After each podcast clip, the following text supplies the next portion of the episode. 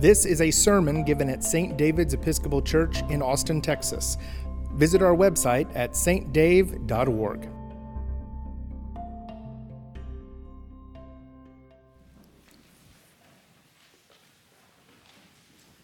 Well, good morning, you brood of vipers. this is the one Sunday of the year that every Episcopal priest longs for. It's the second Sunday of Advent and we get to call you names. It's the Sunday that we're supposed to, even us mild mannered, supposedly kind clergy, are supposed to point out some things that need to be done. You need to change some things, and you need to start doing some other things, and you don't have all day to sort this out. It is coming. So get ready. We're ready. I just don't have that in me. I don't have a prophet in me today. I just don't have the, the thing I need to rail at you and to tell you all the things that I think you're doing wrong. And I think it's because over the last three years, every single one of you that I've talked to for longer than just hello in the entryway has been punched in the gut. The world has punched every one of us in the gut. And I kind of think it's cruel to kick you while you're down. So I just don't have the full prophet in me. Thinking about the last three years in particular, but you know, it's been longer than that, certainly. The toxic political environment that's been going on for years and years now. Of course, the impact of the pandemic on all of us, the toll that it's taken, the toll it's taken on our bodies in our hearts and our minds and our relationships and our work, the constant, never ending requirement to adapt and adjust and to do something differently than we were doing last week. And on and on it goes. We've all been punched in the gut. And it just keeps coming. It just keeps coming. I mean, even this week, this week, one of the biggest celebrities of this generation, got a full hour of airtime to spew hostile anti Semitic rhetoric into the world. What? How is this even still a thing? How is this even possible? Just a punch in the gut after punch in the gut. Chris is a teacher and a nurse, and this week she shared me shared a, a study with me out of Stanford University, and it was CAT scans of teenagers between the ages of 15 and 18. They'd had CAT scans of these kids, a part of a study before the pandemic, and they took CAT scans for them after the pandemic. And what they're showing are actual physiological changes in the brain itself. That those kids, every one of them, their brain had aged twice as fast as it should have. It had aged three more years over the three years that they had grown. These are kids between 15 and 18. Those results are normally only seen in teenagers who live in war torn countries or who have suffered unspeakable trauma in their life. None of these kids fit that category. And yet, the same physiological changes in their brain have happened over the last three years. The part of the brain that triggers fight and flight had grown in every one of them. All the things that we do to adapt to anxiety and fear and trauma in our life, those parts of the brains had adapted because they had dropped into survival mode.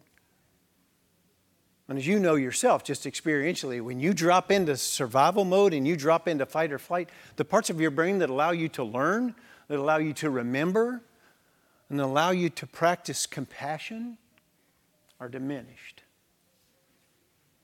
And the number of people who are being treated for anxiety has gone right through the roof for good cause. We've all been punched in the gut. So I just don't have a brood of vipers in me. Because honestly, so have I. I've been punched in the gut too. I'm exhausted. So what now? We come into the season of Advent, And it's when we're invited liturgically to prepare our hearts for the coming of the kingdom. And so we're supposed to put our house in order. We're supposed to repent of some things and to get things ready for the incarnation. So, what do we do? What is the nature of that waiting? Normally, the nature of that waiting is this huge call to repentance. But maybe there's another call that we can lean on that might be a little more helpful than John, our buddy John the Baptist right now. And you're going to be surprised because I'm going to say, maybe we should see what Paul has to say. Not exactly your favorite house guest either when it comes to calling people's names.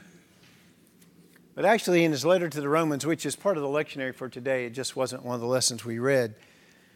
His letter to the Romans, assigned today is the 15th chapter, about halfway through the 15th chapter. He's wrapping up his letter. And there's a few brood of vipers in there for the Romans, but mostly the whole letter is actually pastoral. The whole letter he's writing to Christians in Rome, Jewish Christians in Rome. Okay, that is a minority of a minority, right? And they are under pressure. They're having a hard time with this. It's a very difficult setting to do this, and they're being pushed on all sides. And so he spends a lot of time pouring out beautiful encouragement. You remember the eighth chapter what can separate us from the love of God? Neither life nor death nor angels, principalities, that kind of thing. He's giving hope. But what then he talks about this imminent return of Christ. And then he talks about in the meantime. What do we do in the meantime while we are waiting for this incarnation, while we are waiting for the return? What do we do? And the lesson for today is so simple it's almost pedestrian. He says, Welcome one another. Therefore, just as Christ has welcomed you for the glory of God, welcome one another. Maybe the most elementary thing we can do is practice hospitality. You know, think about it. When you've been gut punched, what's the most helpful thing? It's somebody seeing you, it's somebody welcoming you into their world in some way. He says, Welcome one another. What a beautifully transformative, simple invitation for the season of Advent. Just practice a little hospitality, just practice a little kindness. You know, the great thing about the arrangement this room is that we get to play with it, you know, and we get to put it in different shapes. The way it's shaped right this minute is particularly helpful for practicing hospitality. So don't look at me for a minute. Actually, look across at one another. Right? And right now, I mean, the great thing about this, you're not looking in the back of anybody's head, right? So you can you can look across the room. Now you guys are outnumbered over here, but you can look across the room. Make eye contact for a second. Raise an eyebrow. Smile with your eyes. A little smile. Some contact with another person. Just simply saying, I see you. And I am glad you are here. You are welcome here. As you leave today, when you go out into the lobby or into Sumner's for your breakfast, and we do the whole hello, how are you thing, when someone says, hello, how are you, how about actually answering the question? Tell the truth for a second. That's been a great week. Say so. But if you've been punched in the gut, say so. And when you ask the question, How are you? if someone starts to answer it, maybe sit down for a second together. Listen, eye contact. Now, another thing that's interesting about what Paul said is he, he tells them, he quotes four different passages of Scripture in about three verses, and he tells them to welcome the Gentile. Now, this was a big deal. Remember, in the day, there were Jews and there was everybody else, and everybody else were Gentiles. And some of these Gentiles were causing them a lot of trouble. He says, Welcome even the Gentile. So just think about that in the modern context. It's just who's not here? Who's missing? Who needs to feel invited, welcome? Maybe somebody at work or somebody in your neighborhood or somebody in your family that no one's made eye contact with them in a really long time. No one's touched them, maybe. What if you just find a way to welcome them? Maybe even invite them to come here, or someone else will welcome. Someone else will look them in the eye. Practice a little hospitality. A warm cup of coffee is a huge gift to someone who's been punched in the gut. And we've all been punched in the gut. So, welcome one another. That's our work as we wait for the incarnation. That's our work as we wait for the return of Christ. That is how we know that when it comes, we will finally be prepared. In the name of God, Father, Son, and Holy Spirit. Amen.